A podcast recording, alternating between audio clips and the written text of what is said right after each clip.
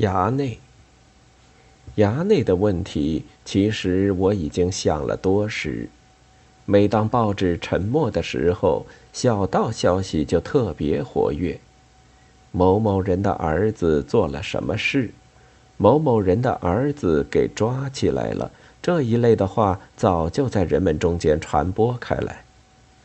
案情越传越大，终于到了公开宣判、押赴刑场的一天。那些人的儿子的确是按照一种不以人的意志为转移的规律慢慢成长起来的，那就是从无到有，从小到大。这一点我也懂了，渐渐的懂了。我不明白的却是另一件事。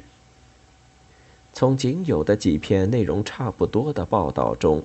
任何读者都会看出那些年轻犯人的思想感情，那样的精神境界，真是一片漆黑，令人站立的一片漆黑呀！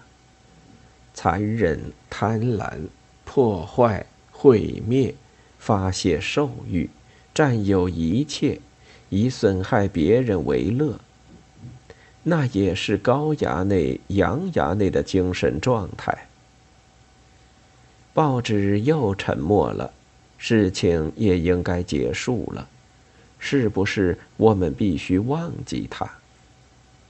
可是我还在想，我不能不想，这样一种可怕的精神境界，怎么会发生在高干子弟的身上？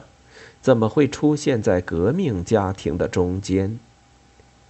有人说这是资本主义腐朽生活方式对青年人的影响，那我们不妨堵住这个口子试试看。不过高衙内、洋衙内以及各式各样的衙内都是旧中国封建主义的土特产，因此要搞好清洁卫生，还是要大反封建主义。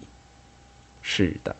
要反封建主义，不管他穿什么样的新式服装，封建主义总是封建主义，衙内总是衙内。二月二十三日。